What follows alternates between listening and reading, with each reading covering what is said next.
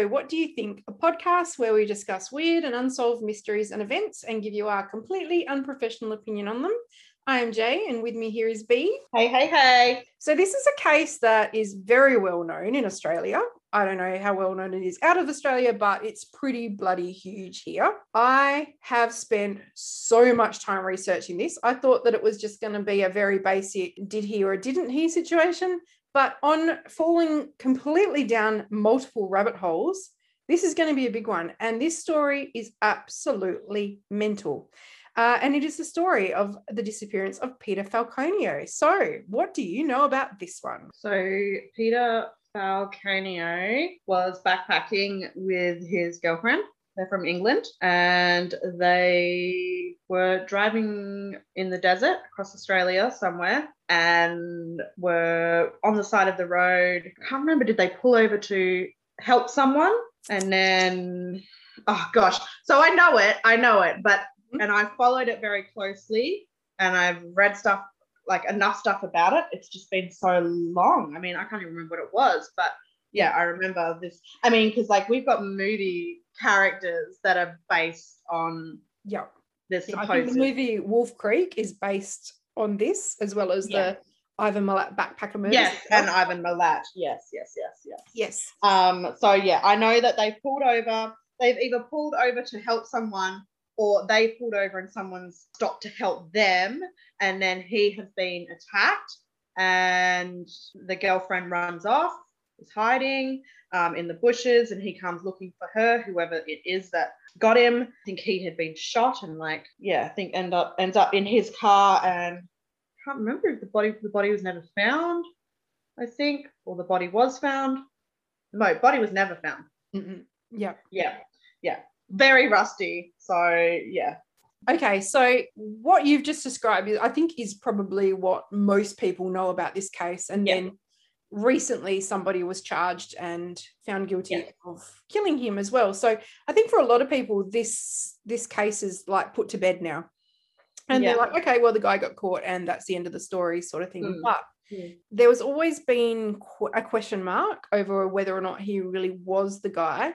Uh, mm. and there's been some information come out in recent years that makes that question mark really, really big. Mm-hmm. Uh, so yeah, so let's get into it and have a look, and let's just jump down the rabbit hole with me. Uh, oh no! yep, here we go. Get your okay. cocktails ready. 29 year old Peter Falconio and his girlfriend, 28 year old Joanne Lees, had decided to take the trip of a lifetime together. Over seven months, they had traveled all throughout Southeast Asia. So they'd been to Nepal, Singapore, Malaysia, Thailand, Cambodia, and now they were finishing up in Australia. So they had intended to work in Australia for a bit and then start to travel around before they went home. So from January to June 2001, they'd been living in Sydney while working. And after this, they had set off to see the rest of the country. They bought a orange VW Kombi van, classic, classic traveling around. I remember, I remember the van. Yep, that's it. Remember and they plan to drive to Canberra, Melbourne, Adelaide, Darwin, and Brisbane. So they were going to sort of do a little bit of a loop going around that way. At the time of Peter's disappearance on July 14, 2001, the two were travelling up the Stuart Highway in the Northern Territory towards the Devil's Marbles area. Now, the alarm was raised when a truckie was driving down the highway near Barrow Creek about 280 kilometres north of Alice Springs. Joanne jumped out in front of him in the middle of the night. She said she'd been hiding in the bushes for around five hours. And this is the account of the truckie. So his name was Vince Millar, and he also had a co driver with him, but the co driver, I believe, was asleep at the time. So with these long haul truckies, they have a, a, a bed in the truck and they sort of take it in turns in sleeping and driving. So yeah. Vince was the one driving that night, and he said it was a really, really dark night. And I can imagine out there, like it would have just been it's flat as there's no lights at all. It just oh, it would be dark. Like it would yeah, be absolutely. so dark. When she jumped out, he sort of thought she might have been a kangaroo or something at first, and he didn't see her. She kind of jumped out last minute. He thought that he'd hit her because obviously trucks that huge can't pull up really quickly. Yeah.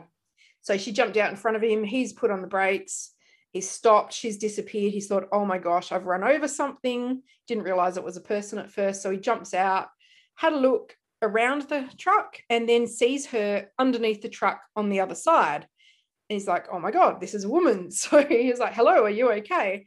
And she just comes underneath the truck and launches herself at him, hugs him, is crying, is screaming, is hysterical. He notices yeah. that she's got tape around her hair and around her neck, and she's got zip ties around her wrist. Her yeah. arms are in front of her, and the zip ties. If you have a look at a picture, I'll see if I can put a picture on Facebook.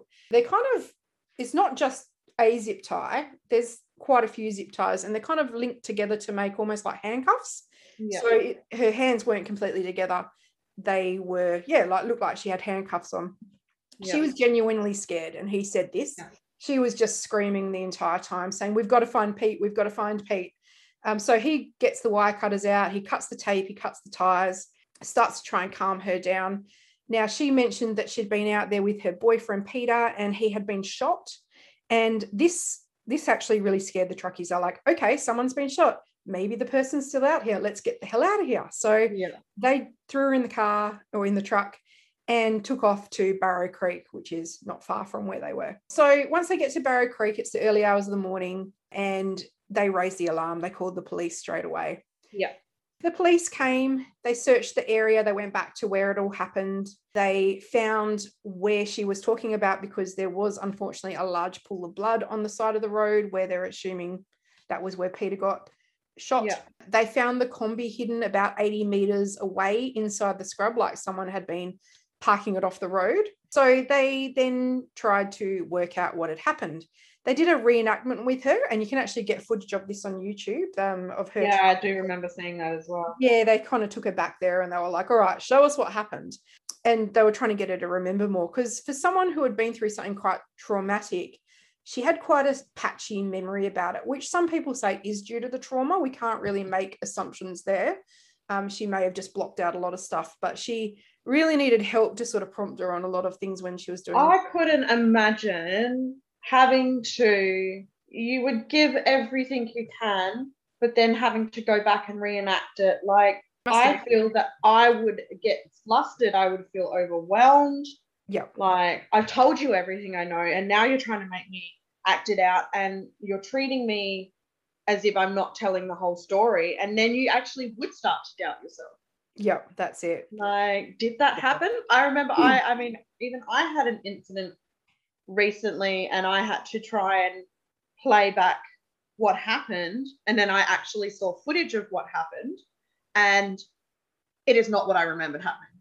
Oh, really? like not by a um yeah like it was fairly different to what what actually happened in my mind and what i recall happening yeah yeah I, and i can't even imagine like if that really is what she went through the poor girl i'm mm. surprised mm. that she was even willing to go back there you know like mm. but I, I, guess you mm. know she wanted to find peter she wanted to yeah. you know find out what happened to him she did give an identikit of the man involved uh, and he i'll put a photo up he kind of had i remember it yeah longish hair handlebar mustache wearing a cap with a logo on it. Anyway, so her this is her official version that she gave at the time because it's changed a little bit over time. So this was the original one. So she said they'd been driving, uh, going north from Alice Springs. Pete had been driving. Joanne was the passenger. And at some stage, they became aware of a man in a ute who was following behind them. And they said that he had actually been behind them since Barrow Creek. So they were aware of him. And I guess out there, when there's hardly any cars, you'd be like, yep, okay, that guy's been behind us for a while. So. yeah, eventually the car pulls alongside them and gestures to them to pull over. So it starts to sort of, apparently, he t- turned on the interior light of his car so they could see him. And he was like, pull over, pull over, there's something wrong with your car. So they stop. And Peter gets out, and the man approaches him and says that he could see sparks coming from his exhaust pipe. Now, they weren't surprised by this because the, the Kombi had been giving them a little bit of grief um, and they'd had some repairs and stuff done. So it was like, oh, okay. Peter tells Joanne to jump into the driver's seat and rev the engine so he can see what's going on. He goes towards the back of the Kombi. She jumps into the driver's seat, started to rev the engine, and she hears a bang. She assumes that it's the car backfiring, but then afterwards she's like, actually, that was a gunshot. Then this man appears next to the car door holding a gun. Oh, gosh. I know. Yeah. Horrible. Yeah. Uh, he gets her out of the car. He cable ties her hands behind her back with the weird handcuffy job. Uh, he tapes her mouth and then he drags her to the back of the tray of his car. Now, there is talk later of her having a hood placed over her head as well, but it's yeah. not clear when that was put on, when it was taken off. It just sort of disappears in her story along the way. So yeah. that's just a side point. Yeah. He drags her to his car and he puts her into the front seat with his dog. She noticed that he's got a dog there. So clearly the hood is off at this point if she knows that there's a dog there. Yeah. She gets a good look at this dog. Dog is fine, doesn't do anything to her, but she's sitting in the front of the car. He then goes to, I guess, deal with Peter at that stage. She says that she can go from where she's sitting in the front of the car to the back of the tray of the ute. So she kind of wriggles her way through. There's an area where he sort of sleeps before between the tray of the ute and the front seats, but apparently it's open. There's like a window or something there, and she can get from the inside cab of the car to the ute. I think that's really important because I don't know whether I know of any cars that do that, but she reckons that that, that was what the job was. She finds herself in the back of the ute. She realized to herself, like, I'm going to get raped and killed here, clearly. Uh, you know, there's no good reason for him wanting to do this. So she eventually gets out of the ute somehow. She manages to climb out with her hands behind her back. Her feet weren't tied, interestingly enough. Like, so he, she reckons that he tried, but she kicked too much or something. But I mean, he got her hands behind her back, but obviously the mm. feet didn't work. So her yeah. feet are not tied up, so she can jump out. She takes off into the bush on the side of the road and while he's otherwise occupied with Peter, she manages to go and hide from him. So she hides in the scrub for what she said was hours. She said yeah. she'd been out there for five hours in the end. And she reckons that he's looking for her this entire time. Yeah. She stays hidden. She manages to get her hands from behind her back to the front. And some people yeah. sort of question this like, there's no way that she'd be able to get her hands from her back to her front. But you know what? I don't see that as being impossible. I think when you're when you're a bit flexible, and especially if you see these handcuff cable tie things, they do yeah. actually leave a bit of a gap between her hands. Yeah, so I, yeah. I, I, do not have a question about that. I think that it would have been plausible. she gets her hands to the front of her. She stays hidden, um, and he's looking for her this entire time. And he's looking with a torch, and he's got his dog. And somehow they don't find her. So that's first question mark. I don't know whether that's plausible. I've looked at video footage and you know by the way her, the end of her story is that he gives up eventually and he just yeah. takes off and she's left out there in the bush until vince comes along. But yeah. i looked at video footage of her doing the recreation because i wanted the first thing that came up in my mind was what does the bush look like? Yeah. is it dense enough that she could have hidden successfully? But it's really quite scrubby. It's yeah. it's not dense bush. It's scrubby yeah. bush. And i think that time of year as well like a lot of the leaves have fallen off. So in daylight, there's no way that she would have been hidden in any way, shape, or form. But it was the yeah. middle of the night, it was pitch dark, dark. Yeah. But she actually wasn't that far from the road either. I don't know. I have a big question mark there over whether or not she actually would have been able to be yeah. hidden that entire time. That's her story she is questioned by the police. She can't really give too many details when they're doing it. So you can actually look up her. Um, I don't want to say interrogations because they were they were just sort of interview sessions with her. Yeah. But there does come a point where she realizes that they are questioning what she's saying because a lot of her interview is just, oh, I don't know, I can't remember. Oh, I'm not sure. And she just seems yeah. really like her demeanor is very like, I just want this to be over with. I don't want to help do this. And to me, if that was my partner out there, I would be giving every bit of information that I possibly could yeah. and helping in any way that I could. But it's like she just doesn't want to help. She just doesn't want to be there at all. So that's yeah. the first sort of red flag I think that comes up from the police. And they they yeah. actually push her on it. They're like, okay, well, why can't you tell us that? Like, surely, you know, whatever. The investigation. So we end up, we have CCTV footage from a roadhouse in Alice Springs the night of the attack and they show a man that matches the identikit. He's got um, the mustache, he's got the hat with the logo on it. He's quite a big guy, like she said this guy was, and he has a ute which matches the description that she said. So they think, okay, here's our guy, but they, of course, the CCTV footage is not great, as it usually isn't, and they cannot get like a number plate or anything. Especially like out in like a crappy yeah roadhouse. Yeah, exactly. Yeah, yeah, you'd just be like, oh, it would be so basic. Yeah. So nothing Yeah. happened for a while. Um, there was quite a, a couple of years, I think, that that was the end of the story, and it just really became a question of whether or not she was telling the truth. And I think a lot of people jumped to the whole she's killed him, she's disposed of his body, Yeah. and she's made all this up to make herself look innocent and all of that sort of thing. And she ended up, you know, going through the same thing that Lindy Chamberlain did with, you know, the dingo and that, you know, her Yeah.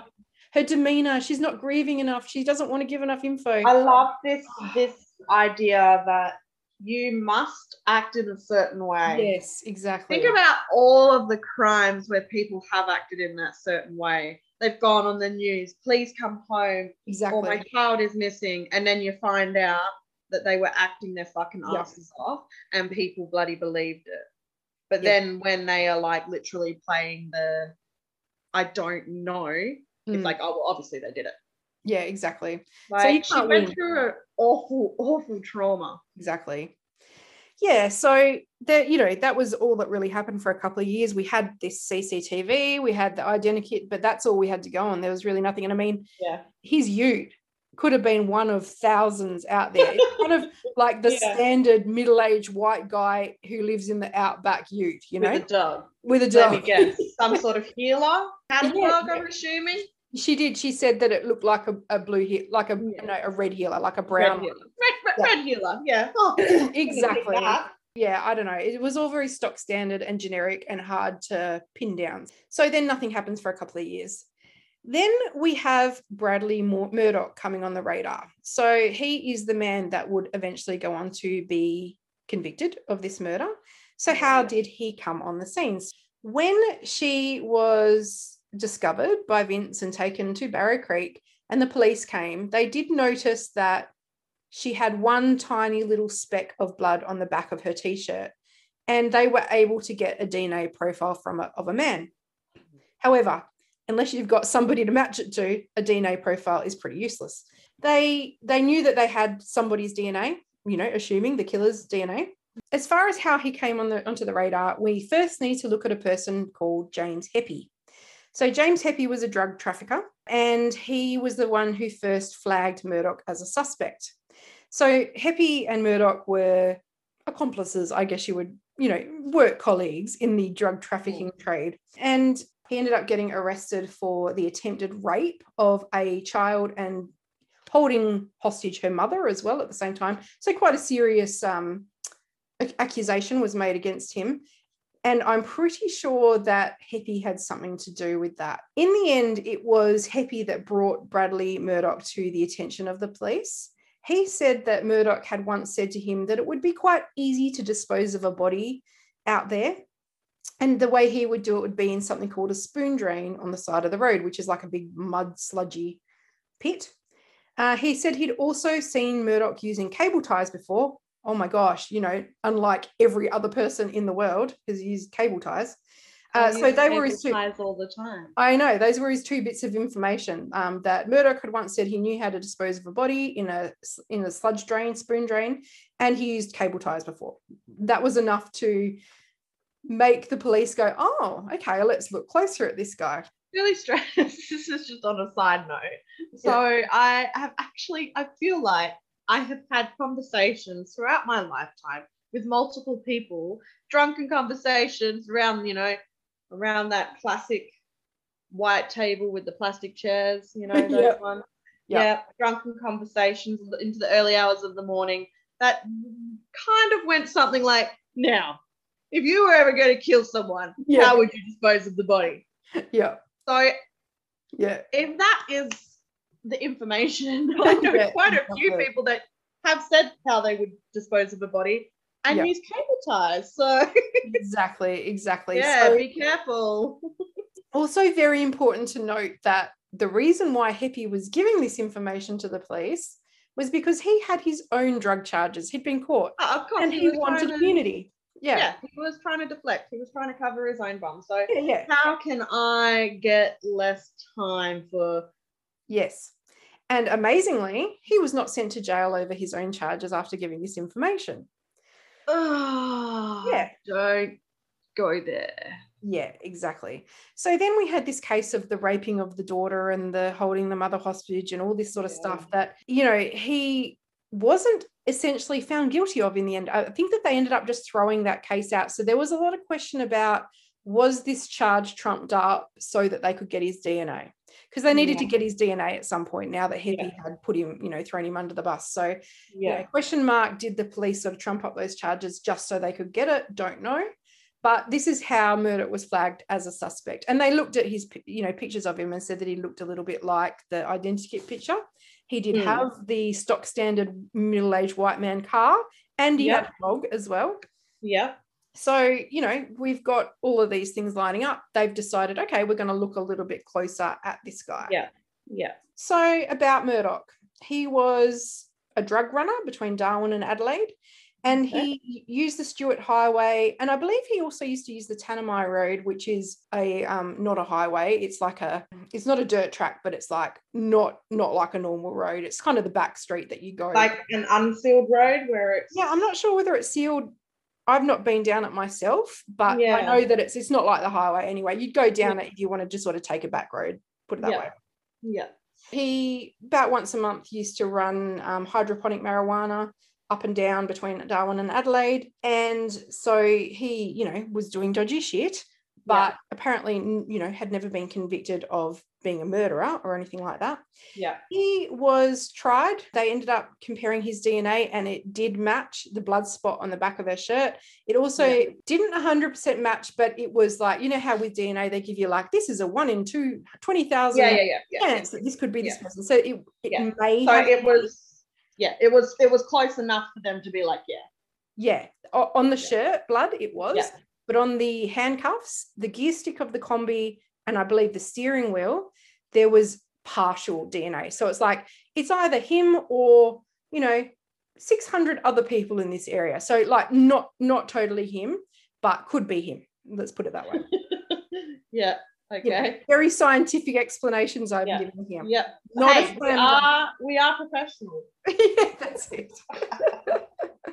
Still no body though, which is really, really hard to prosecute a murder case with no body, but he was found guilty of the murder in 2005 and he was sentenced to life without parole. So lock him away, throw away the key, which actually isn't really throwing away the key because in Australia, life doesn't usually mean life. Um, no, I believe he got 28 years minimal. So yeah, he'll probably yeah. be out in like 10 years or something like oh that. Anyway, uh, there was no nobody, no apparent motive. They couldn't tie them together or anything like that. And there'd been no gunshot residue found on the back of the Kombi to prove that he had actually been shot in the first place there had been that blood on the road, but there wasn't actually a lot. Uh, and a blood evidence expert said that there actually wasn't enough blood for the scenario posed. So remember, we're saying that he was shot in the head. Now, I don't know how she knows that because she doesn't say that she saw him get shot. She just says that she hears him get shot. Yeah, so maybe so, it actually, the sound was the car though. Yeah, uh, yeah, exactly. Maybe he didn't get shot. We've had this conversation. We've had this conversation before in our very first podcast where we talked hmm. about gunshots and how I was adamant that I heard a gunshot, and then my partner went, "No, it's just a car backfiring." I'm like, "No, no, no, that was a gunshot. yeah, we exactly. need to be careful around here." Yeah, like no, that was a car backfiring. So yeah, it most definitely could have been the car backfiring, and he's just hit him or something. Yeah, and you know the fact the fact is that like she's possibly put two and two together because he's come up to her with a gun after that. Yeah, yeah, yeah that's it. So um, yeah, the blood expert said that there just wasn't enough blood for that scenario that she had posed. After he got sent away, people started to actually question things a little bit more, and I don't know why they did, but yeah. all of a sudden there were questions. Like, for yeah. example, the ute was apparently key evidence, but really, is it? you know, like how many of those utes do you see out in the outback? So many of them. Mm-hmm. Uh, not really, I don't think. And also on the CCTV footage, apparently the public, uh, like when they posted that on on um, the news and everything, so many people came forward. Like, yes, I know who it is. That's Joe from down the road. You know, he looked like so many different people, and they actually found thirty six people that it could have been okay. that were yep. in the area looked exactly like that could have been. So that wasn't exactly a slam dunk either. So all these things that have sort of built the case are very circumstantial. And people are just sort of going, hang on a second, maybe we just need to look at this a little bit closer. Yeah, yeah. Let's look at theories. So, the first theory we have to look at is the one that all the conspiracy theorists like to talk about, and that is that Joanne did it. Like I was saying, she refused to speak to the press at all. So, she literally was like sitting there and she had someone speaking for her, but she would not say a word to the press. She wouldn't help the police. She wouldn't contribute anything really to the to the investigation. Yeah. Um, and like we were saying, the old she never cried, she never showed emotion. I just oh, look, I'm sick of hearing about that from people. People grieve in different ways. People process yeah. emotion in different ways. So yeah, uh, it did lead to people asking whether or not she was hiding something. She just didn't want to seem to help find the killer. It was almost like, okay, it's happened. I'm moving on now. That's a normal trauma response as well. Yeah, it can be absolutely. And but she kind of did weird things too. Like apparently in one of the press conferences where she again didn't talk, but she appeared, she was wearing a shirt that was bright pink and said cheeky monkey on it. And apparently someone had said to her, Do you think that's appropriate to wear for this? And she's like, I'm not changing it. So, you know, just little things like that, people started to latch onto and say, why the hell is she doing that? You know? Yeah. Yeah. Setting aside all of the whole telling people how they need to act in these sorts of situation. Um, I want to go forward in time to when the case was reviewed by Murdoch's lawyers. So he obviously does have the ability to um, appeal his sentence, which he has done. Mm-hmm. So mm-hmm. he's got these lawyers, this team of lawyers that have come together and they have gone through everything with a fine tooth comb. Okay. They want to look for something that's been missed, obviously. And apparently, in doing that, they came across quite a few new details that weren't mentioned in the original trial. It was last year. It was a Sunday night program on Channel 7 about this. Did you ever see it? No. I think that, yeah, I definitely watched it. And at the time, I thought, okay, this isn't what I thought it was. I thought that we knew who did this and that was the end of the story. And this is when I st- first started to question what had happened. Okay. So they were in this program and they sort of went through what they'd found when they went through the case. Um, so a few things stood out. Now, as far as Joanne's story goes, she escaped out of the ute into the bush and she was hiding in the bush, right? And he was looking for her with his dog and his torch. Yep. However, when they looked in the area, only her footprints were found. They never found his footprints and they never found footprints of a dog. So that to me is a huge red flag. They should have been footprints, 100%. Yep. yep. Now you could understand if Peter's footprints were there, but they weren't there either. It was only Joanne's footprints that were found. So that was something definitely to think about. And another person that actually jumped on the whole this isn't correct, this finding bandwagon was an author called Robin Bowles, who actually wrote a book about this. Um, mm. She wrote eh, the book was called Dead Center, and in yeah. doing in doing so, she actually ended up going to visit Murdoch quite a bit and formed like not a not a relationship as in romantic, but like she became friendly with him and yeah, many, many hours talking to him to research yeah. Um, and she feels that Joanne definitely knows more than she says she did, and that the scenario she's posed isn't correct. She actually went out to the area herself and tried to recreate what Joanne had said happened. Yeah. Uh, and she also spoke to the locals that, that were in Barrow Creek when she was rescued. So the things that she noticed, she when she did the recreation, she said that the bush just was not adequate to conceal her. So she went out at night time, same time of year, same same everything. Um, she handcuffed herself behind her back. She did everything that Joanne did. She even like got got a car that looked the same and all of that. And yeah, she, nah. no. She said big, it was really, really traumatic. big fat no from me. Exactly. Asking for trouble. So she did the whole thing, jumped out of the although they couldn't find a car that had the open between the tray and the cab because I don't think that that exists. And actually, as a side point, when Joanne was pushed on that, her story changed. And she said, Oh no, he didn't put me in the front of the car. He put me in the back in the tray. He actually put me in there. So her story changed as well. Robin went out there and she just did that. She jumped in the back of the ute. She tried to escape, la la la. She went off into the bush and she just found, yeah, it was not adequate to conceal her at all. She was found immediately by the guy pretending to be Murdoch. She also said that 30 meters from the road, there was actually a fence. And there's no way she could have gone through that fence with her hands tied. Um, and there were like cows and stuff in the paddock anyway. Um, so she couldn't go any further. So she was actually trapped in quite a small area So it wasn't even like she could disappear off into the nethers and he not find her.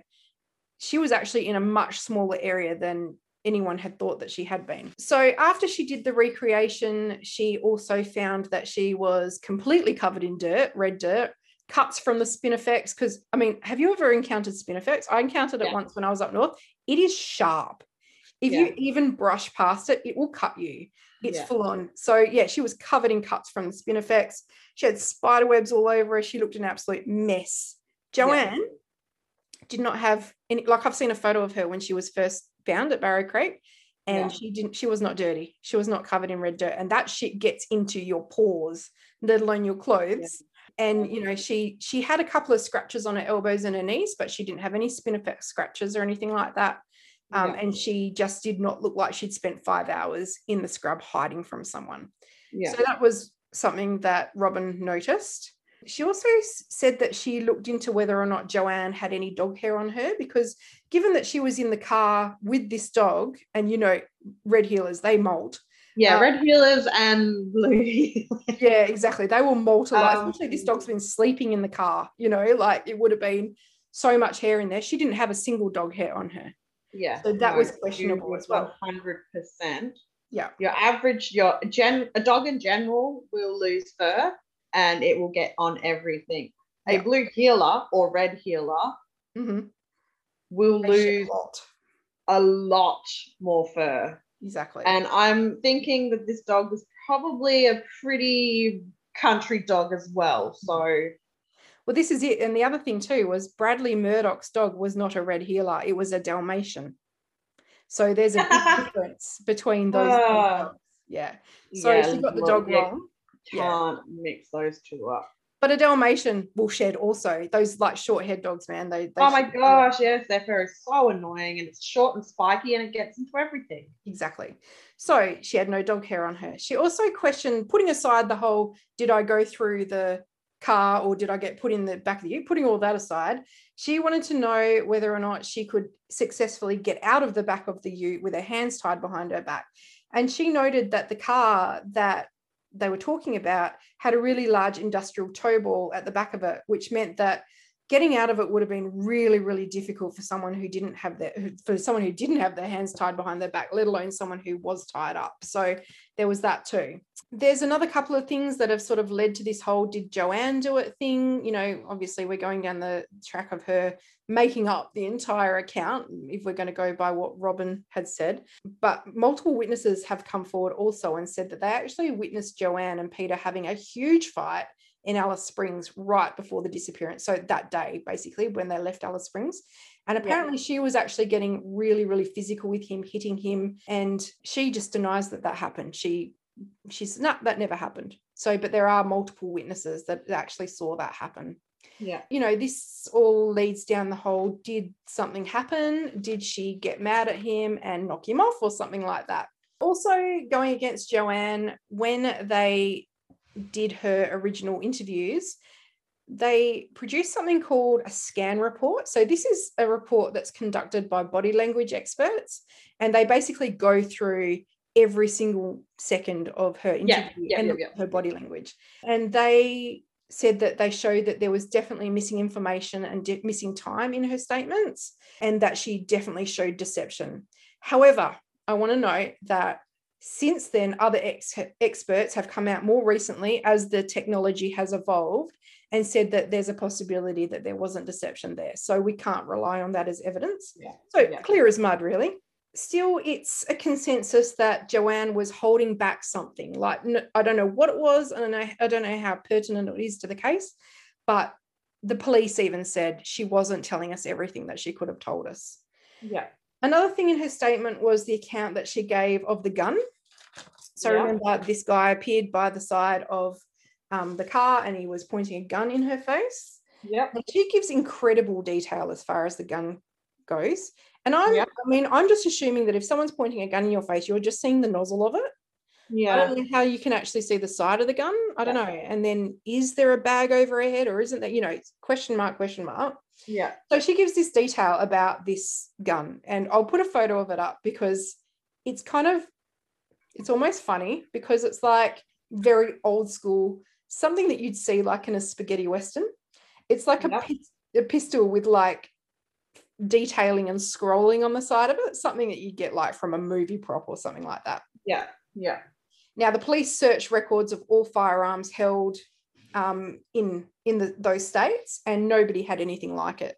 So yes, it could have been an unlicensed firearm, but there wasn't any, anything ever registered that looked anything like it. So yeah, yeah I don't know. Uh, in her first interview, she said that the dog was the heeler, like we said, and then we found out that he had a Dalmatian. Um, and there was the questions, like we said, about why she had no injuries on her. That that's really mm. weird as well. You would have thought that she would have been cut to shreds and covered in red dirt. Yeah. And he says that he she says that he hit her in the face, like punched her in the face and dragged her onto the road. Now, I don't know if you've ever seen pictures of this guy. He would be like, as they say, six foot five and built like a brick shit house. Like he, yeah. He's a solid bloke. Guy. Yeah. Yeah. That's it. And if he had a punched her in the face, he probably would have broken her face, you know. Yeah. Um, but she didn't even have a bruise on her face. So that was a question mark as well. Her statement changed so much. So, as well as, you know, the whole getting into the back of the ute, how that happened, there was the fact that they actually couldn't find any types of ute that did anything like the whole pushing yeah. into the car. Yeah. By the trial, the story had changed. And as I said, she just said that she'd been placed in the back of the ute, like he just sort of picked her up and threw her in there, I guess. But not only were there a lot of these inconsistencies in her story, she was so cagey.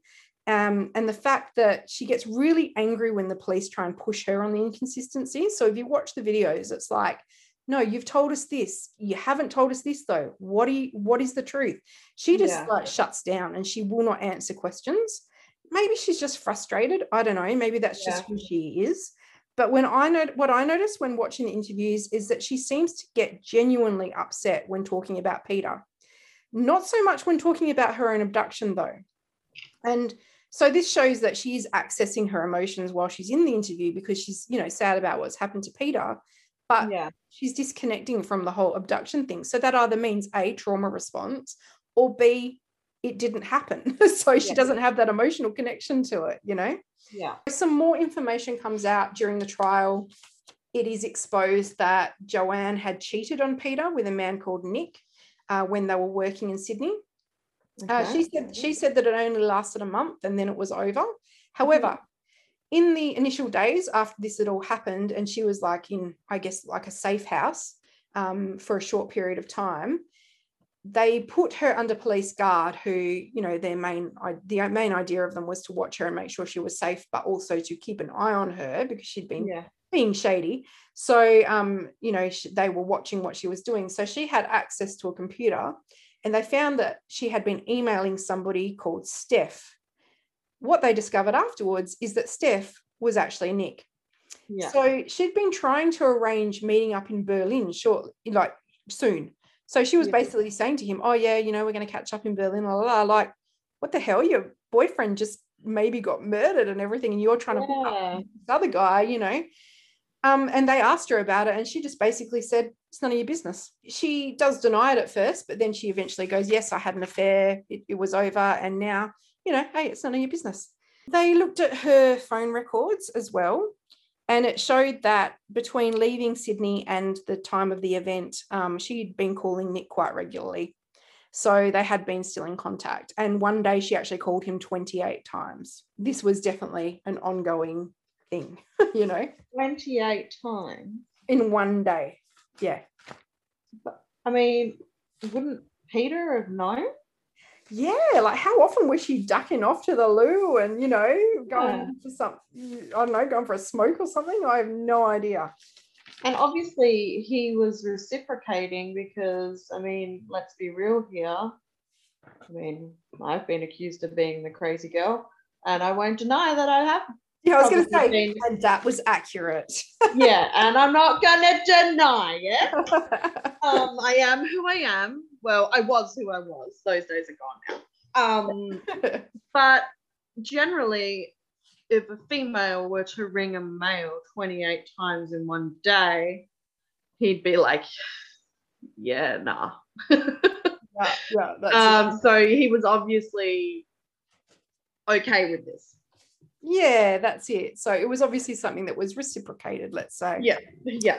Reciprocated and ongoing. There's just a lot about her account that just doesn't sit right to me. You know, and the other thing is that she supposedly never saw Peter's body.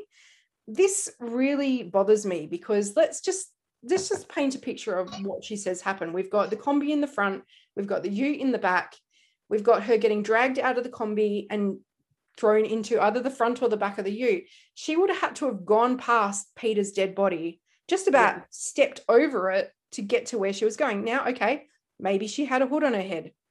She didn't have it on when she got in the car because she saw the dog, but maybe she had it going, oh, you know what I mean? Like at some stage, you think she would have seen Peter's body. Like, because if she was in the car with the dog, saw the dog, she then doesn't have a hood on and she's in the front of the car. She can see in front of the car. Mm. Can she see what he's doing? Okay, he's throwing her in the car. Now, what's he doing in the front? You know what I mean? Like, there's so many things that don't make sense about what she said.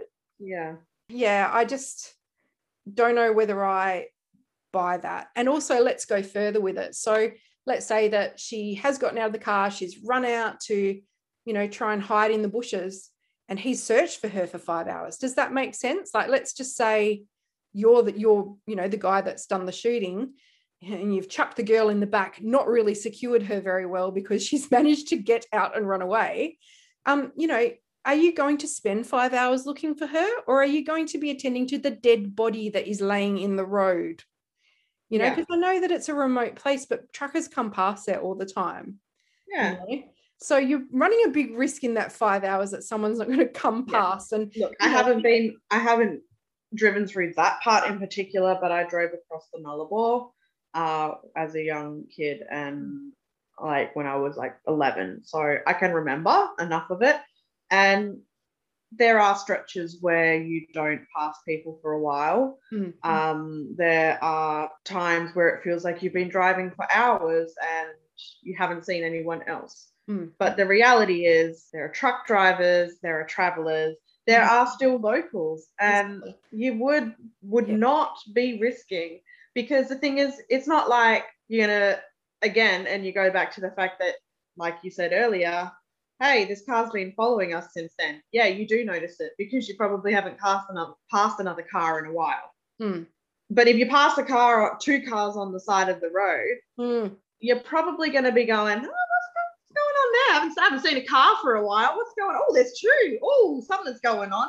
You would yeah. definitely be like you'd stop. You'd stop. I've been, yeah. you know, if you were a, definitely if you were a local as well, you'd be like, oh, that's bloody Joe Smith's car. Yeah, you know. Yeah, that's what it. What doing? Like, I, you know, I've done a lot of like traveling around remote Western Australia and camping and stuff, and the thing that I notice is that you don't want to pull over on the side of the road out in the middle of nowhere because within five minutes you'll have 10 people have stopped to see whether you're okay which is lovely yeah. and it's great and it gives me confidence that if something does happen we'll be okay but mm-hmm. it's annoying at the same time because you've got to keep saying to people we're okay keep driving it's okay yeah. so whether or not it happened and whether or not anyone drove past that night the fact that there was potentially a dead body on the side of the road and he was out looking for her just doesn't add up to me it's very dangerous very risky and Peter was not a small guy either. So it's not like you no, could have thrown him no. over the shoulder and chucked him no, in the back of the small guy. Yeah. So I don't know whether that really checks out to me, the whole, oh, I was out there for five hours sort of thing. Yeah, um, out there for five hours trying to hide the body. Yeah, yeah, that's it. Yeah, I, I just don't, I just think that's really, really risky if that was the scenario. Yeah. Um, also going against Joanne is the testimony of somebody called Jeffrey Atkins who is a local of the area who said that Bradley Murdoch told him that Joanne Lees had offered him $2,600 to kill Peter. He reckons that Joanne had offered Murdoch money to kill Peter and told this, this man, Jeffrey, about it.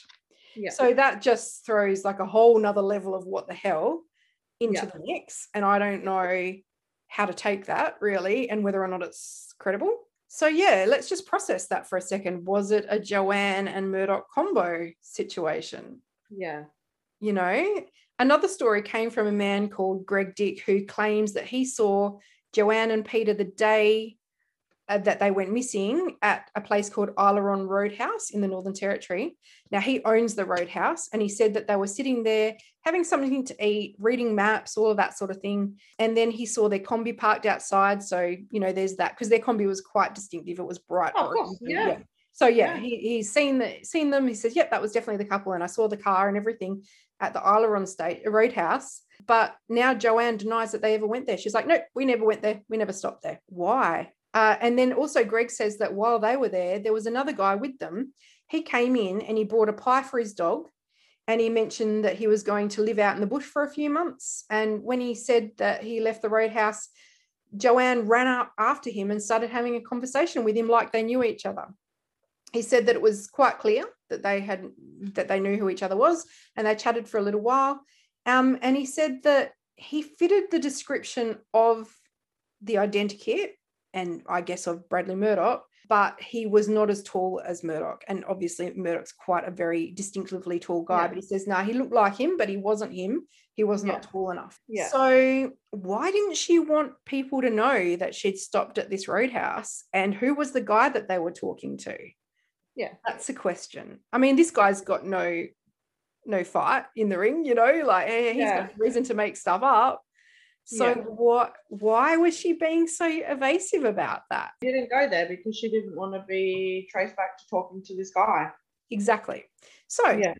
that is the case against Joanne. There's a lot of question marks there. I'm not ready to say 100% I think she did it, but I think that there's been quite a few questions raised there. Yeah. Yeah. Okay. So next theory is that somebody else did it so in the Channel 7 Sunday night show that I was talking about, um, yeah. when the truckie, Vince Millar, was finally able to give his public statement, yeah. Uh, his story completely contradicts Joanne's version of events. He said, you know, the story that we talked about, about her jumping out in front of the car and then he stopped and all of that sort of stuff. But he said that as he approached the site, so this is before all of that, he saw headlights in the distance. So they looked like they were sort of driving around in circles, almost like someone was doing a three point turn off in the distance. So obviously it's pitch black, so you're going to see headlights. Yeah. So, you know, he said, Oh, yeah, it looked like they were doing a U-ey or something, trying to turn around. So, and as he approached, he saw that it was actually a small red car on the side of the road. So he slowed down because he thought, oh, maybe they need help. As we were saying, you know, he said, yeah. there's people yeah. out here, they're doing weird shit. Why are you here? Yeah. Do you need help? And he saw a couple of guys walking alongside of the car. Now, in between these two guys was what he claims to be a jelly man. So it was a guy who looked like he was unconscious and they were carrying him. Now, he said when he saw this, he was like, you guys all right? sort of thing, what's going on? And they quickly, they didn't say anything back to him. They stuffed the guy in the back of the red car and they just tore off. He got the distinct impression that they didn't want him to see whatever he saw on that night. Who is Jelly Man? What's that about? Where did the red car come from? Where's and Joanne? These two guys. Yeah, exactly. Was that Peter in between them? We don't know. It'd be pretty coincidental if there were two weird scenarios going at the same time, you know, in the same place. Another weird thing happened about this. So he gave that statement to the police straight away. He was like, Well, you should have seen what I saw, you know, before yeah. I this girl who jumped out not long yeah. after and he wrote down his statement straight away uh, mm-hmm. and then didn't hear anything about it until the court yep. date. So the next time he saw his statement was when they, it was presented to him two weeks before the court hearing. And the detective said conveniently that the first two pages of his statement had been lost and they had taken it upon themselves to rewrite it for him. And could he please sign it, by the way, to say that it was his words? So he read it and he noticed that there was nothing about the red car in there. They'd completely taken out the bit about the red car and the jelly man. Yeah, so this is classic. This is we've yeah. had this discussion before. Yeah. They they've decided. They've yeah, decided who it is. Yep, that's it. But let's disregard all other evidence that's actually true, potentially. Mm-hmm. And oh I know, frustrating, frustrating. And well, he said, I'm not signing it. And they said, if they didn't if he didn't sign it that would just open a huge can of worms that they didn't want to open. Okay let's just note that this is vince's account and his version of things so you know everyone has the potential to be lying but he's pretty clear about what he said and what happened. Yeah who was in the red car? Who was the jelly man? Was it peter? How far before seeing joanne did he see this? That was not really made clear. It was just he said as i was approaching where i saw joanne Yeah, lots of questions raised there by old Vincey boy. Now, there was another witness called Phil Cook, um, who was also a truckie at Barrow Creek the next day. So as soon as all this happened, um, and I think it was about seven o'clock in the morning by the time the police got there and you know started talking to Joanne, they put roadblocks in place straight away so that you know they could contain the area. And this guy Phil said that because there were roadblocks, he thought, oh well, I'll go to the pub. He sat at the bar and he struck up a conversation with a man who matched exactly the description given by Joanne, even down to what he was wearing was exactly the same. Now, he spoke to this guy and he said that he was camped close to where it had happened. He was actually only like a few, like mm, maybe like 40 meters away from where the shooting apparently happened. And he said that he'd been camping out there and where he was camping, he'd buried a pound of marijuana. Uh, when Phil jokingly said he'd better hope that he didn't have a dog because, you know, he looked like the guy and, you know, he's going to draw attention to himself, he said, Well, that's easy. I'd just shoot the dog and get another one. He had the same car as well. So he had the ute with the canvas back. And the police, so they questioned him. So obviously he was stuck in the roadblocks as well. The police questioned him. And also, oh my God, this weird thing happened where at the time, because they saw him, they had Joanne there and they wanted they wanted her to see whether it was him or not. And at that stage, she was claiming that she never saw his face because she had the bag over her head, which first of all makes no sense because that just rules out the whole he stuck a gun in my face and was standing right in front of me thing. Um, but the yeah. way that they wanted her to identify him was that she shut her eyes and ran her fingers through his hair to see whether or not the hair felt like the hair that she felt because apparently she felt his hair at some stage during the attack. I don't know. It's weird. I just come over here. Sorry, sir. Sorry. Um, could you just come over here now? I just want this lady. I know weird request, right? I just want this lady. Just humor me. Her eyes. yep. Just, just yep. Humor me.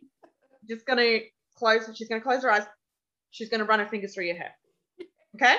Yes. Are you all right with this? Good. Okay. All right. Go. Oh my god. Yeah. I don't know. Oh. It's. I told you this case is batshit, man. I've yeah. heard of one like this before. I know, Just I know. Run your fingers through his hair. I know. Yeah, so she goes, nah, it's not the same hair, and that's and, and also he did. Wait, so she actually ran her fingers through his hair. Yeah, she did it. Yeah. oh, I thought they just suggested it. I didn't realize they actually did no, it. they did it. Wow. And, and she goes, Does he have a dog? And they're like, No, he doesn't have a dog. Well, it's not him then. So that was it. That was the end of it. However, he had shaved his mustache that night before. Uh, and also, he had, uh, no, sorry, it's not known whether or not he had a dog prior to that, but a brown cattle dog was found dead from a gunshot wound right in that area around the same time. After all of this, that person of interest went completely off the grid for years, and investigators were not able to find any, any evidence of him whatsoever. So, who was this man? We have some suspicions. So well, further... maybe we can track him down. We'll get Joanne right, and we'll just start feeling people's hair. Yeah, that's it. That that'll be how we solve the case. Absolutely. I'm crying. I'm crying. Oh my god. yeah. So more recently, some more info on who this guy is has come to light. Now his name is Chris Maloof, and although they're they are pretty sure that that's just one of his aliases, yeah. not his real name. Yeah. Um, he'd been this guy in the area living off the grid. He had the similar car. He had a large mustache until he shaved it. He wore the baseball cap like the one described by Joanne and seen in the CCTV footage. And yeah, he when they questioned him on that first day, he said, "No, I never saw them." But he said, "Oh, I actually did see them when they were leaving Alice Springs because I was leaving Alice Springs at the same time. So I know who you're talking about, but I never saw them the night that they disappeared." this this is like something that was discovered later but i think by the time that it was discovered they already had bradley murdoch in their sights so yeah not really a whole lot was done with it and it just kind of ends up being a big big question mark so next theory that Peter faked his own death. He wanted to start a new life. Yeah, he wanted to start a new life. It's that old I story. I know. Wow. I feel like we can't have a case that doesn't involve that. Um, Again, people, the reason we need to know what is the going rate to start your life over again? Absolutely. Your passport, birth certificate. Yeah. How much? Tell yeah, us. Exactly. But I tell you what, don't laugh because there's some points in this theory that actually give me pause. So it started out when a friend of Peter's came out and said that he believed that Peter was capable of leaving his own life. He said that he worked with Peter back in England for two years, and Peter was well known to his group as Dodgy Pete because he was always scamming people. This guy works for an insurance agency and he looked at he looked after like life insurance fraud. And when he talked to Peter about it, he, he said that Peter was quite interested in this sort of fraud and had spoken about going to another country and claiming death to get the insurance. To me, though, this means that he would have had to have got other people involved because you don't get to be the beneficiary of your own life insurance, you know? Like there's got to be an accomplice along the line somewhere who's going to take the money for you. Hi, please explain. yeah, exactly. So I, I just feel like the police, if they looked into this, they would quite easily see whether you know who who was his beneficiary, and that would have been the end of that. So really, I think that's silly. The whole insurance fraud thing. Um, and also, you know, what would that have done to his family? I, he seemed to be quite close to his family. Um, however, there is an account that, if it's to be believed, and there's no reason why I shouldn't believe it, is very, very strange. There's a place called Bourke that's out in this area. And there was a shop there, the local general store, and it was owned by a gentleman and his wife. And he said that a few days after all of this happened, he served Peter Falconio in his general store. Now, of course, everyone's like, yeah, right, righto. But he goes, no, I was out the back and I was reading the newspaper. And of course, you know, the story's all over the newspaper. Yeah. So he had a photo of him in front of him. Yeah. And his wife comes out and is like, like gestures to him like to go out the front. He's like, no, what do you want? He's like, she's like, no, no, get out the front and have a look right now. He goes out there, he goes dead set, 100% Peter Falconio was buying a Mars bar and a can of Coke at my shop on that day. So he's like, right, okay, I'm going to look into this. He goes outside to where the fuel pumps are and he has a look at the car that he's come out of and it's no, it's a ute, exactly the same as the one that is suggested, down to specifics of that specific ute that was talked about. Right. And he reckons that it wasn't parked at the Bowser, it was kind of parked around the corner behind a fence so that the, the hose had to like stretch to get to it, like he was trying to hide the car. What the actual, you know? And the shop. He's a distinct looking guy. He's very distinct and he had the accent like, as well. I think yeah, he was like Northern England, sort of that Geordie accent. And he goes, Yeah, he was a pommy guy. He looked like the guy in the photo in front of me. He had the car of the guy that was supposed to have killed him, you know, look alike. I don't know. Uh, very, very strange. What are the odds? Exactly. Um, and also he testified to this. He like swore an affidavit David and testified to this. So this is the thing. What have these people that are coming forward? Okay, yeah, you know what? There's some dodgy ones that have come forward to get their own immunity. Exactly. Yeah, all right. But what's Joe Blow down at the bloody local roadhouse got to prove? What's his point? What's he gaining from saying Peter Falconio came in and bought a Mars bar, can Coke? Yeah. Exactly. What's he getting for that? I know. Yeah. So uh, attention seeking, that can be really the only thing it could be if it's not true. Yeah, I don't know. I really, you know, you've got to put a pin in that. That's pretty big news as far as this case goes, if it's true. So yeah, um, the whole faked his own death thing, I don't think that we can completely throw out just based on this. Next theory. Obviously, Bradley Murdoch did it. Okay, this is the, clear he was convicted for. He is in jail as we speak for it. So let's have a look at what the evidence against him was. So we've got the DNA on his shirt, that tiny little blood speck. We've got the question mark DNA on cable tie cuffs and the gear stick of the Kombi. And you know, there was a there was actually someone tried to make a theory about how that blood could have got on her shirt without him having attacked her. He did have some cuts on his hand, apparently. He was like a bush mechanic.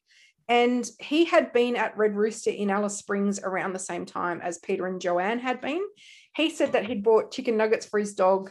And, you know, someone said that maybe he touched the back of a chair and she leaned up against it or something like that. It just seems very far fetched, you know, to me that a lot of stars have to align for that to have happened. Not 100% couldn't have happened. But, but again, it wasn't his DNA. It just matched. On the shirt, it was. The shirt DNA was definitely his DNA. Okay. Yeah. So there is a question how did his blood get on her shirt? That is absolutely a question that we have here.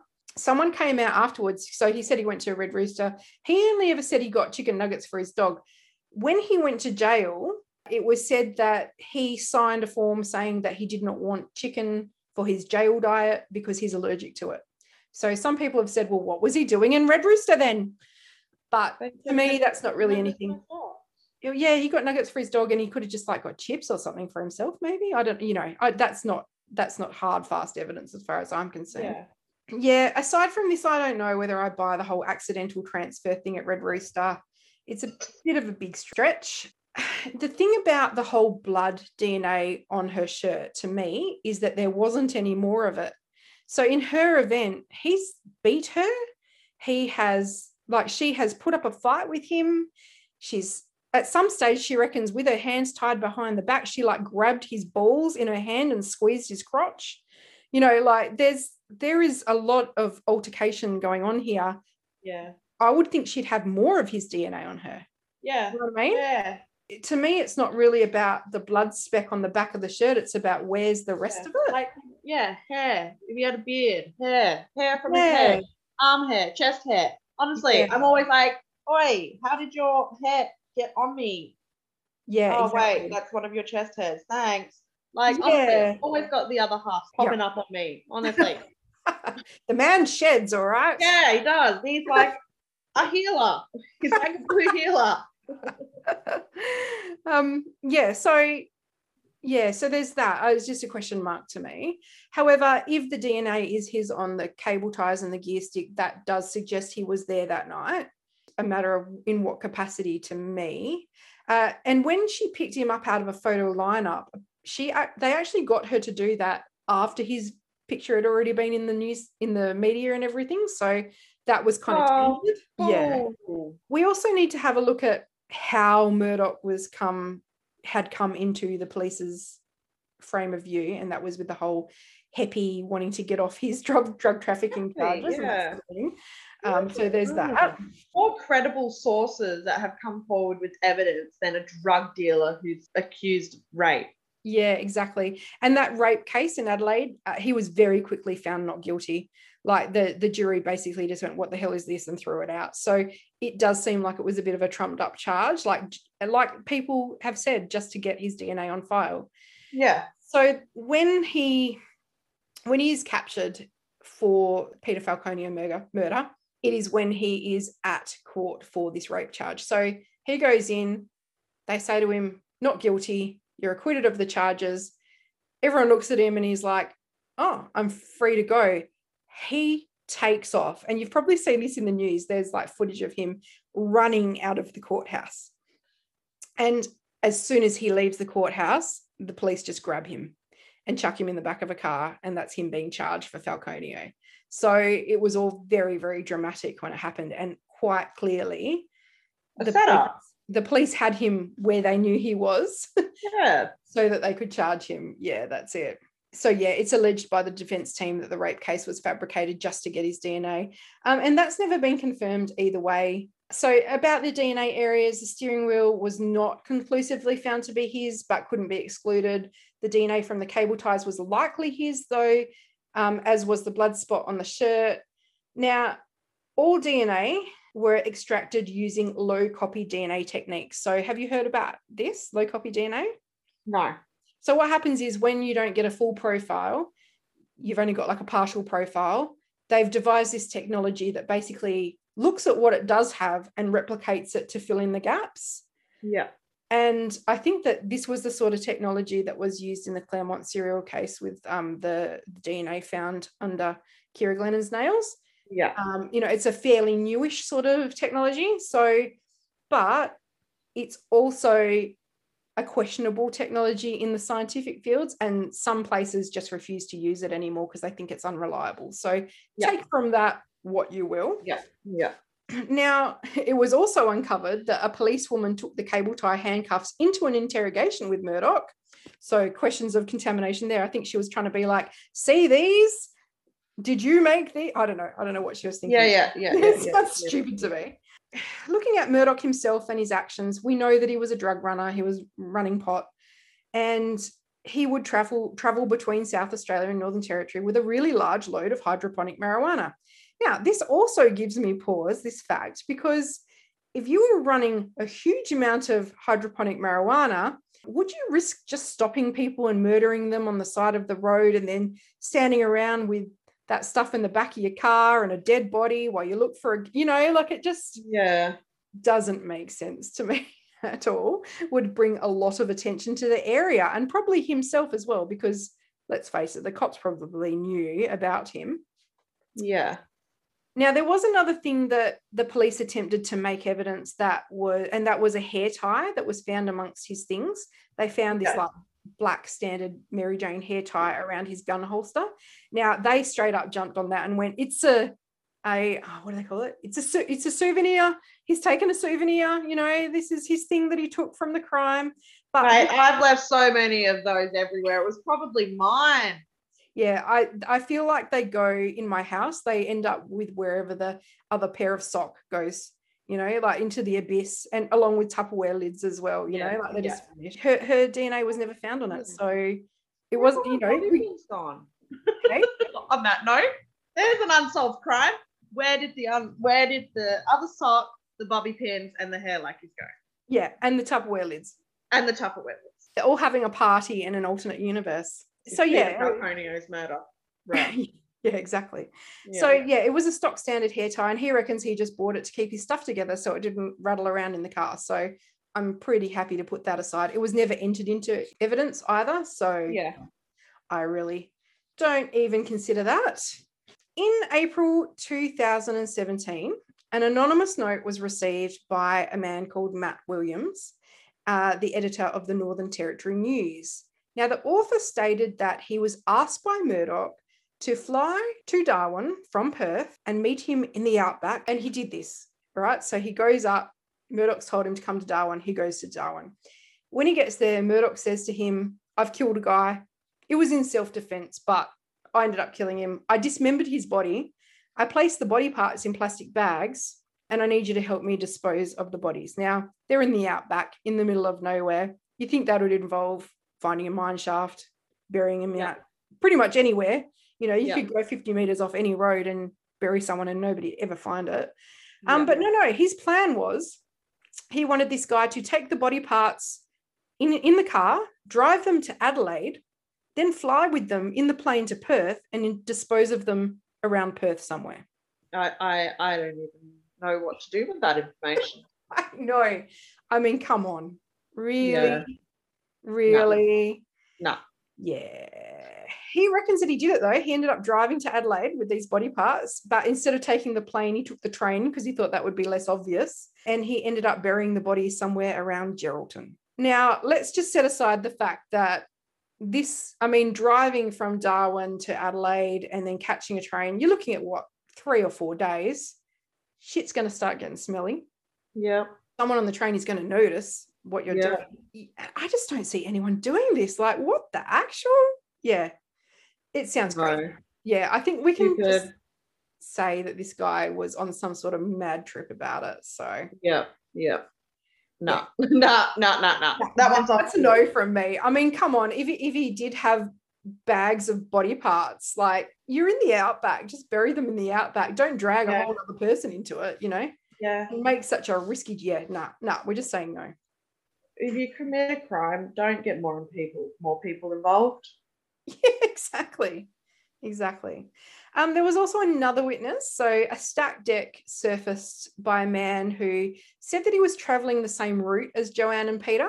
Um, and, and I know what this is like when you're sort of traveling long distances and you kind of have these like traveling buddies that you don't really talk to, but you see them at the petrol stations and then Yeah. Can, sometimes they overtake you and then you overtake them and you kind of you know Yeah. they're the people um you know that happens all the time so they were their Yeah. traveling buddies um Yeah. and he reckons that uh he, he said that on the day that peter disappeared he stopped at the barrow creek roadhouse at the same time as joanna and peter and they noticed them talking to a man and he then after they had left and the guy was still there he went up and just started chatting to this guy.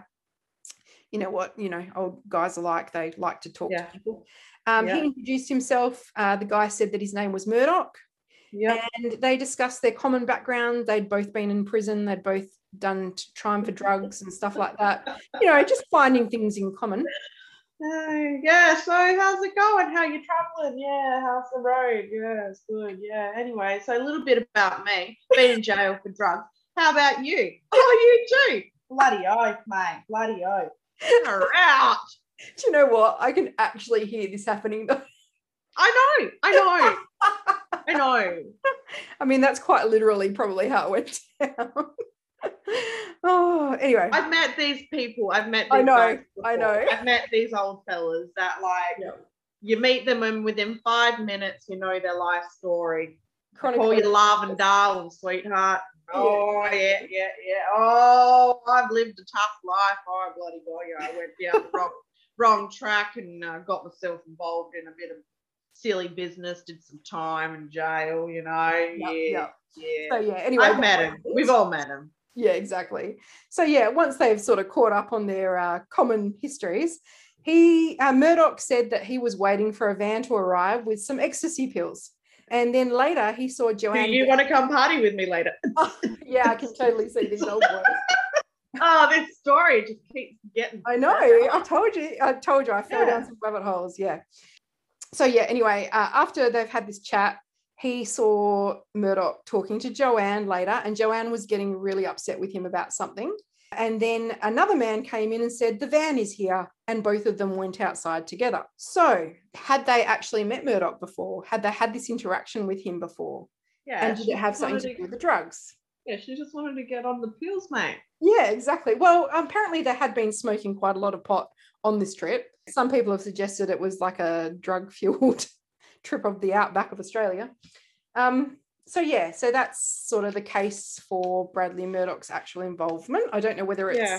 the same Maybe involvement. that's maybe that's how they knew him because they Yeah. run into him in town and sort of had that conversation, like we just said. You know, Mhm, it's a bit mhm. different out there. Everyone just is uh Yeah, a little bit. Mm, You want some yeah. pot? I sell pot. Do you want some? yeah, I guess how else are you going to sell it? Like you got to go Yeah, and approach yeah. people. You guys look like you Party. Like pot. You want Yeah, some? You look like stoners. Yeah. Um, so yeah, that that is the possible theory. So what do you think after that absolute mental batshit dive down rabbit holes? What do you think? I feel tired and I want to go to bed. Yeah, I feel like I've listened to like sort of some sort of like silly um mockumentary, like that this isn't even actually real, that this Yeah. is just all make believe. And but just wait, there's more. yeah. Um you know what? I was always on Joanne's side, but I don't know if I am now. yeah, that's what I mean. It's not as clean cut as you think it's going to be. Yeah. I don't even know where to begin and I don't I even know. know. what I think anymore. It's crazy. I so don't- much. I don't I don't think it was Murdoch. Mm, Um, I'm not saying he wasn't involved somehow. I'm not even, I, I can't even say whether or not I, I think he's dead or alive. I don't actually know what to believe now. But there's some big question marks. This whole thing is just one giant question mark. But there are some big question marks next to all of them. um, I think one of the biggest question marks is the fact that Joanne cheated on him and she was still talking to this guy mm. um 28 times in a day like not just a little bit like a Yeah. lot Yep. um and this i don't know maybe i'm getting into the the mental the psych, you know psychological side of it all now like this disregard to authority um like why are you wearing this pink shirt that's not Mhm. appropriate. Don't tell me what to wear you know why are you doing this you know? Why aren't you helping us? That sort of stuff. Like maybe maybe their relationship was bad. Maybe peter falconio you know was controlling and as devastated you know if he did go missing if he did get murdered or whatever like she was devastated but at the same time she was like yeah no one's going to tell me what to do anymore. Mm. Mhm. like maybe that's what the rebelling i guess if you want to put it that way was about i don't know that's just one thought i sort of had through all of that I do think that yes, some of her actions are very much trauma based. Like if this is what actually happened, Mm. um, and she can't remember everything clearly. Yep, trauma. Um, the initial denial of um, putting her guard up and not wanting to help, I, I can appreciate and understand. But at some point, you've kind of got to go, okay, well, I need help. And even with the emotions running and all of that sort of stuff, um, there would be part of you, I would imagine, that would eventually be like, okay, this doesn't look good on my part. I just need to be honest and give them what I can, not deny and put my guard up because I'm going to become a suspect. Yeah, I'm very big question mark next to her now. Mm. Um, question mark next to Murdoch, question mark next to. Like, did he actually disappear? Did he Mm. buy the Mars bar and the um the Coke can? yeah. Yeah, there's a lot of other players in this. There's a lot of other people that have come forward. And I think that there is definitely this aspect, which we've discussed before, where the police, the detectives get their blinders, they get their, they've got their horse blinders on, and they're Yeah. focused, they've got their tunnel vision because they found their suspect and they're going to get him no matter how they do it. Meanwhile, they're like turning away other evidence. They're turning away other because they want to solve it. It's this mentality. We want to solve it. We want this to be done. We want this to be over. We want to close this case. Whereas hmm. if they start taking on all these other stories, as kooky as some of them may be, it becomes a bit more of like another piece of the puzzle, which creates more confusion. And they don't want that. They want it solved and closed. Yeah. And do you know what? Like I remember at the time, and it was a couple of years before he was found and, and convicted and everything. And I remember for those couple of years after it all happened, there was this big sort of feeling of, is there some sort of crazy psycho killer out there? Well, we'd lived we'd Yeah. lived through Milat. Exactly. And then also we've got like Wolf Creek was made, Oh, you know? don't talk about it. Don't talk about. I've seen probably all of ten to fifteen minutes of that movie, Yeah, it's awful. different scenes, and I just went no. I- uh, Also, childhood ruined because he was on Play School. Oh, I know. I think that's what made it so scary. It was Yeah. like, Also, That's my cool guy. stepdad could do the laugh spot on, oh and it was creepy as hell. Yeah.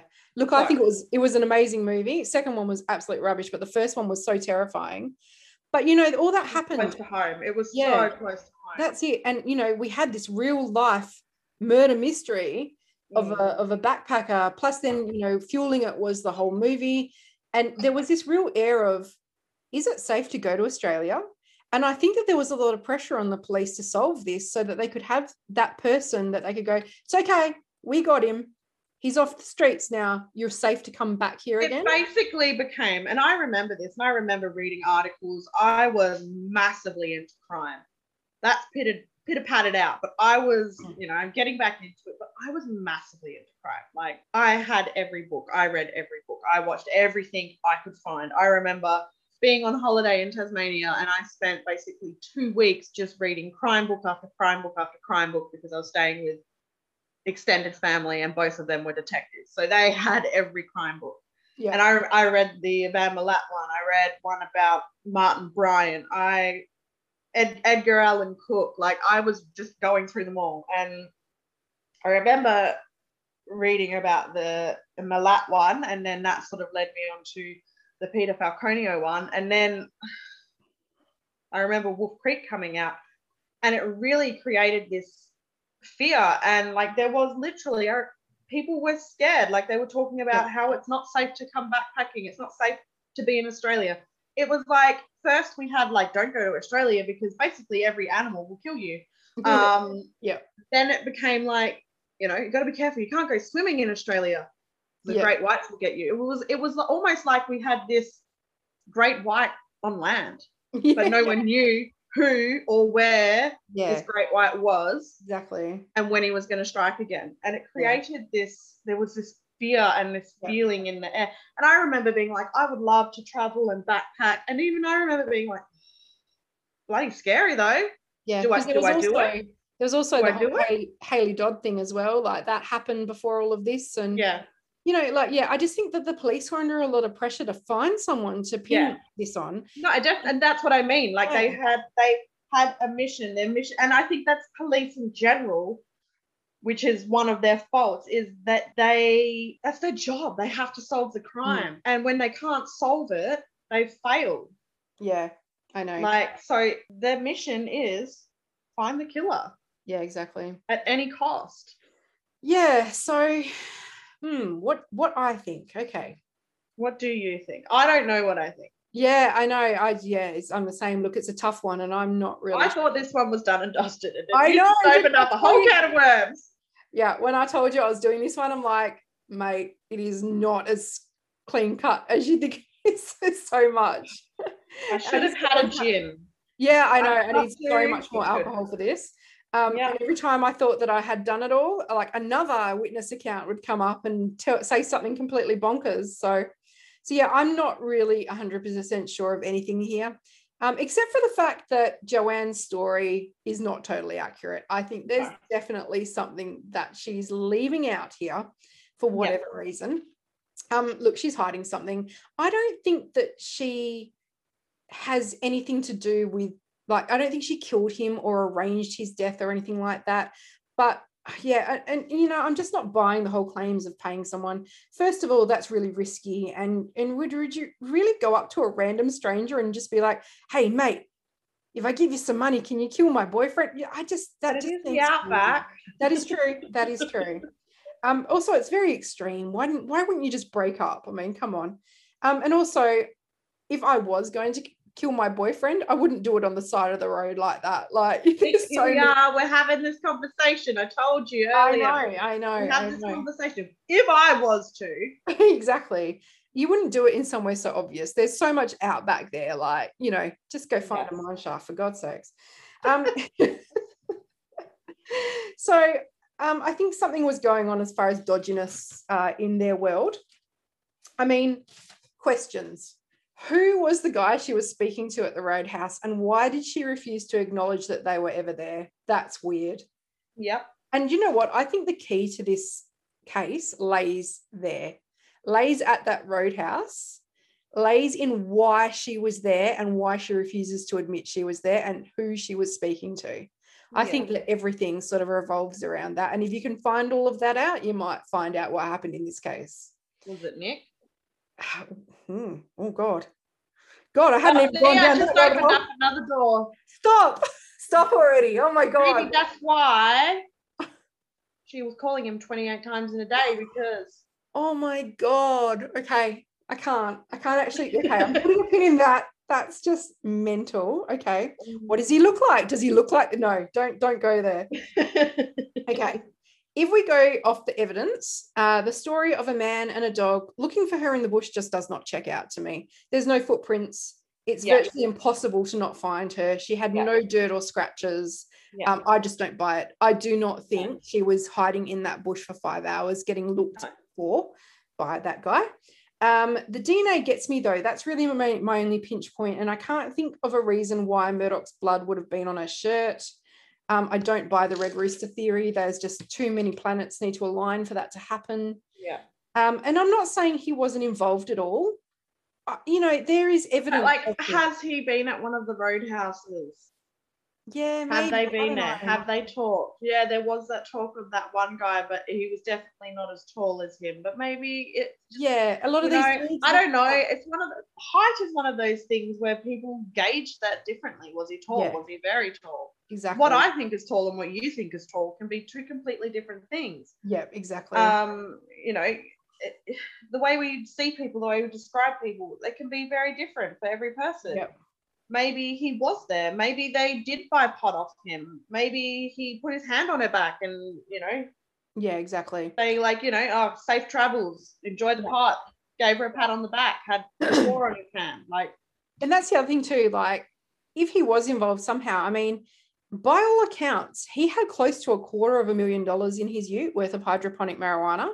Would yeah. he really risk just killing some rando on the side of the road? I just don't buy that. I do not buy that at all. And so, I feel like if he was this person that did that sort of stuff, there'd be more against him. I feel like there would have hmm. been more. At least more DNA on her. Yeah. Yeah, 100%. Yeah. Look, one possibility I think is that I think they could have bought drugs off him. Uh, she said uh, they said that they had smoked a joint right before setting off that night. So she actually said to the police, "Yeah, we'd we'd sat down and smoked a joint, and then we headed off, you know, for the night." Yeah. So maybe she bought that from him, and maybe that's how that was enough of an interaction to get that tiny bit of DNA on her. Maybe I'm, I'm yeah, not that's sure. what I'm. I yeah, that's it. That's very plausible. Yeah, but then you know, if we do believe that that DNA evidence on the car and the cable ties is real, then what's the link there? I don't know, you know, what the link is there if that's correct. So, look, I think that there is a possibility of something that we haven't discussed, and that is the fact that I feel as though maybe they were running drugs for him and tried to shaft him. We know that Peter was known as Dodgy Pete. Yeah. Uh, maybe they took off with his product and he tracked them down. So, you know, there's always that possibility as well. There have been reports, and these are unconfirmed, they're just what people have said online, yeah. that when they got that Kombi, they made it so that the doors had panels so that things could be stashed in there. And when the police looked at the Kombi, they found some ecstasy pills in the side doors. So, did they actually set out on this trip from Sydney with a different supplier to do a drug run, make some money before they head home, and gone into Murdoch's territory and something's gone on there? This has been like a territory war or something like that. And that's why they were fighting. You know what I mean? Like and when they like talking to all these different people at different truck hmm. stops. I've lost track of yeah. how many truck stops and how many people were yes. spoken to and who was who. Um, but it sounds like a few different people have seen them with people matching description of Murdoch and then mm-hmm. people not matching description of Murdoch. So they seem quite comfortable from the account, you know, by all accounts, they seem as if they're quite comfortable talking to random people yeah. that actually are not random. Yeah. To them. If we look at this account of um, Joanne and Murdoch, and we know that this one definitely was Murdoch because he introduced himself to this bloke as Murdoch. Yeah. They were talking to each other and having a fight, and they were waiting for a van to come with pills. Yeah. So maybe they just happened to be at the drop point together, both realized that they were there for the same reason. He's gone, what are you doing? Why are you getting pills? Where are you headed? No, no, yeah. that's my territory. And they've had a fight about it. Yeah. This happened right before the incident. So maybe he's followed them. Maybe he's gone, yeah. no, bitch, you're not going to steal my territory. Yeah. I'm going to go make sure, you know, so there's always that possibility as well that he actually was involved. But you know what the thing I can't get past is? The red car and the jelly man. Red car and jelly man. Yeah, that's it. I mean, were these accomplices to Murdoch? We, you know, we don't know whether or not he had other yeah. guys that he was working with. Maybe he got pissed off and told these guys, look, there's this couple, this pommy yeah. couple, who are getting in on our territory. They're selling ecstasy. Um, yeah. You know, they're we need to go sort them out. And so they've it wasn't just the ute that pulled them over that night. Maybe it was the red car as well.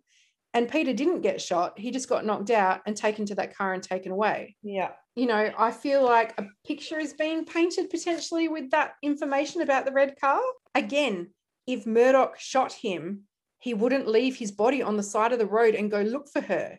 So, where was his body? And she would have seen it when she went to his car and was sitting in his car. Where was it? Had it been taken by the red car people already? You know, but also, this all happened, the red car guy happened right before Vince found Joanne.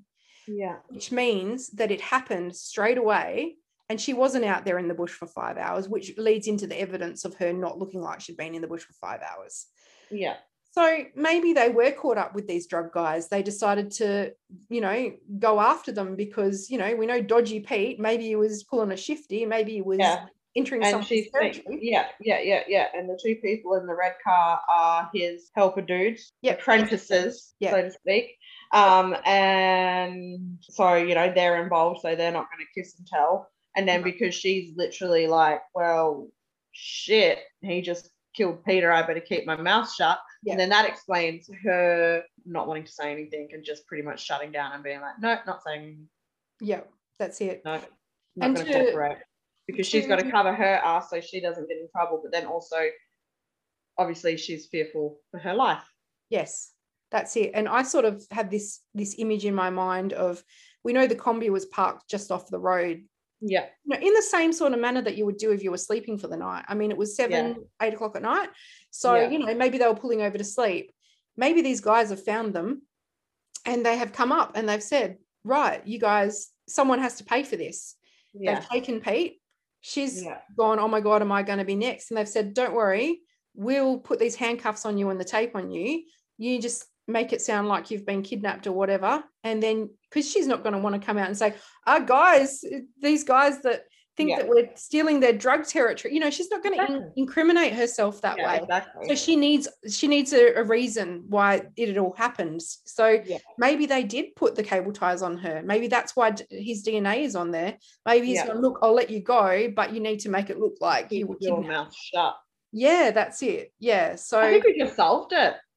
Yeah, maybe, maybe. So yeah, so I feel like that is a distinct possibility. But then then we have to go to Bourke and the shop owner and the Mars bar and the can of Coke. Like maybe they didn't kill him. Maybe they just took him away and he convinced them to let him go and said, Look, let me go. I'll work for you. I, yeah. People think I'm dead. She's going to say that I've been killed. People think I'm dead. I'm anonymous now. Let me work for you. That's why he was with Murdoch's truck as well, because he was working yeah. alongside him. You know, yeah. what does it mean that he was seen days after he was supposedly dead? or maybe he's been killed since then. I don't know. But, you know, if you start to sort of, it's like a huge puzzle. And you kind of, as you talk your way through it, it starts to come together a little bit. But there's always that one little piece that you just can't find. Fit. Yeah, that's it. So I spent so long trying to make it fit um, over the last few days researching it.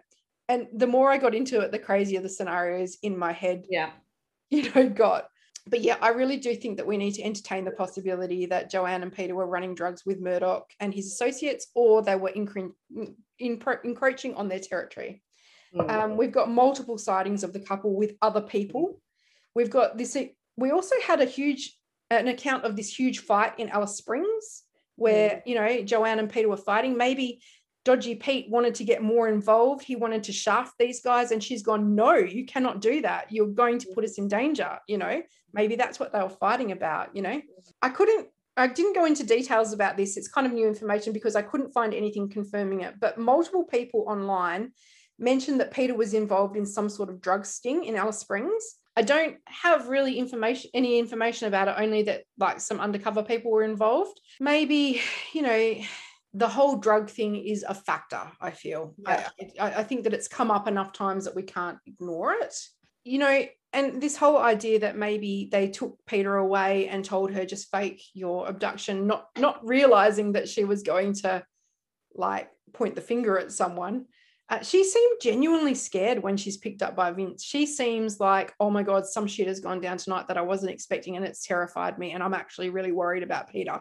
So, yeah. you know, something happened yeah. We just don't know what it is and i don't think it's what she said it was. So that yeah. fits to me if they've gone right you guys are busted. We're going to let you go. We're going to take your boyfriend away. We'll help you fake shit but sorry you guys have done your dash sort of thing. That would be quite scary for her you know? I think the fact that she has this distinct unwillingness to cooperate with the police afterwards maybe oh i gotta stop. Yeah. Say something else what? Maybe, maybe. okay. The two people with the jelly man. Jelly man is Peter Falconio. Yeah. The two people are undercover. Oh God. Okay, they, They've when taken, going down that rabbit hole. Yeah. They've taken him and they're like, because he's actually they have together come into some heavy drug shit. The police are using Peter Falconio to um, help them, but she's too much of a liability. So she's been like, yeah, Pete's gone. You keep your mouth shut. And she actually thinks he's gone. And then the police, because they can let you start a new life, have let him start yeah. a new life. Yeah, I don't know why he'd be Jelly Man though. It sounds as though he was unconscious. I don't know whether they need to make him unconscious for that. Maybe they did need to because they had to try and make Joanne believe that Yeah. Okay. They were actually bad guys. Yeah, I don't know. I, somebody took. I think that he was probably Jelly Man, and somebody Yeah. I don't know who took him away. Yeah. yeah, Yeah. that's all I can really say to that. So whether or not Peter was killed, or if they let him go and he decided to stay in the trade, so to speak, with the others, um, which would explain the Bourke sighting. That makes that extra piece of the puzzle sort of fall into place if you sort of run it that way. Yeah. And maybe Murdoch's DNA was on the Kombi because he was there and he moved it off the road. Um, Yeah. And maybe he did help her stage the kidnapping, and that's why his DNA is on the cable ties, not Yeah. knowing that she was actually going to point the finger at him at the end of the day. But yeah, I, I think that if we take everything into consideration, that's probably what we're dealing with, in my opinion. Probably going to have to agree. Yeah, I mean, I can't 100% agree, but I can say that that actually seems somewhat plausible. plausible when you're actually looking at everything. So, yeah, it's been solved. Yeah, another one that we can tick off the list. Boom. Done. Oh, do you know what? This one will never be solved because Busted. That's crazy, man. The whole thing is crazy. Unless the body shows up, yeah. that's it. Or he shows up. Or he shows up. I wonder if there's been any other sightings or if he's changed his because he's not the he's very, as you said, di- distinct looking. I don't know how he could change his appearance. Yeah, unless he's grown his hair really long, maybe or something. Yeah. I mean, there's some pretty big ears and he's a pretty big guy. Yeah. Yeah, I don't know. I mean, it is the outback though, and you can really just disappear out there. I'm no doubt that there's people out there living off the grid, you know, away from their original life. Living, living the dream. Yeah, yeah, yeah. Out in, the middle of the, out in the middle of the desert. No, thank you. I think I'm going to go off with the people that go to Mexico. That would probably be nicer, I think. Yeah. Yeah. But yeah, I just, I just mean off the grid and away from everyone. um, yeah, I think that the only thing that we can agree on really is that Joanne is not telling the whole story. Uh, and what that means, I don't know. But yeah, I think we've put forth a pretty compelling scenario. And I think we'll just Yeah. leave it at that. yeah. And you know what? I, I would love anyone listening to this to go to our Facebook page and comment. What do you think? We want to hear. Yeah. What do people. you think? Because you know, let's start. Are you on, on Are you on Team J and B? Ah, do you concur? Do you Yeah. concur? Yeah. Or have you seen Falconio? yeah, maybe, maybe. Yeah. Yeah. Have you Mm. seen him on your travels? Have you bought some pot from him? Hey, Yeah. we don't know. Maybe we need to do like an undercover sting of our own up the center. Do you know find- Nick? Well, yeah, Nick. What, happened Nick? what became of Nick? Yeah. Did they ever meet in Berlin? Well, apparently she, because she's like in her late forties now. Um, she never married or you know she's still just living on her own and stuff. So she never really looked to have Like- recovered from it all. So she says. Well, so the Maybe tabloids say. Maybe she did end up with and she doesn't. And do you know what? If the scenario that we've put forward is true, that is still traumatic for her. Oh, gosh, Yeah. Gotcha. That's it, you know. Um, so yeah, I I don't know. I think I can throw my hands in the air, but also say that if I had to put money on it, that scenario would be it. I think Yeah. that they just got in with the wrong people, pissed off the wrong people, and that was it, basically. Yeah. Anyway, let us know what you think, and we will see everyone next time. Thank you. Mhm. Bye. Bye.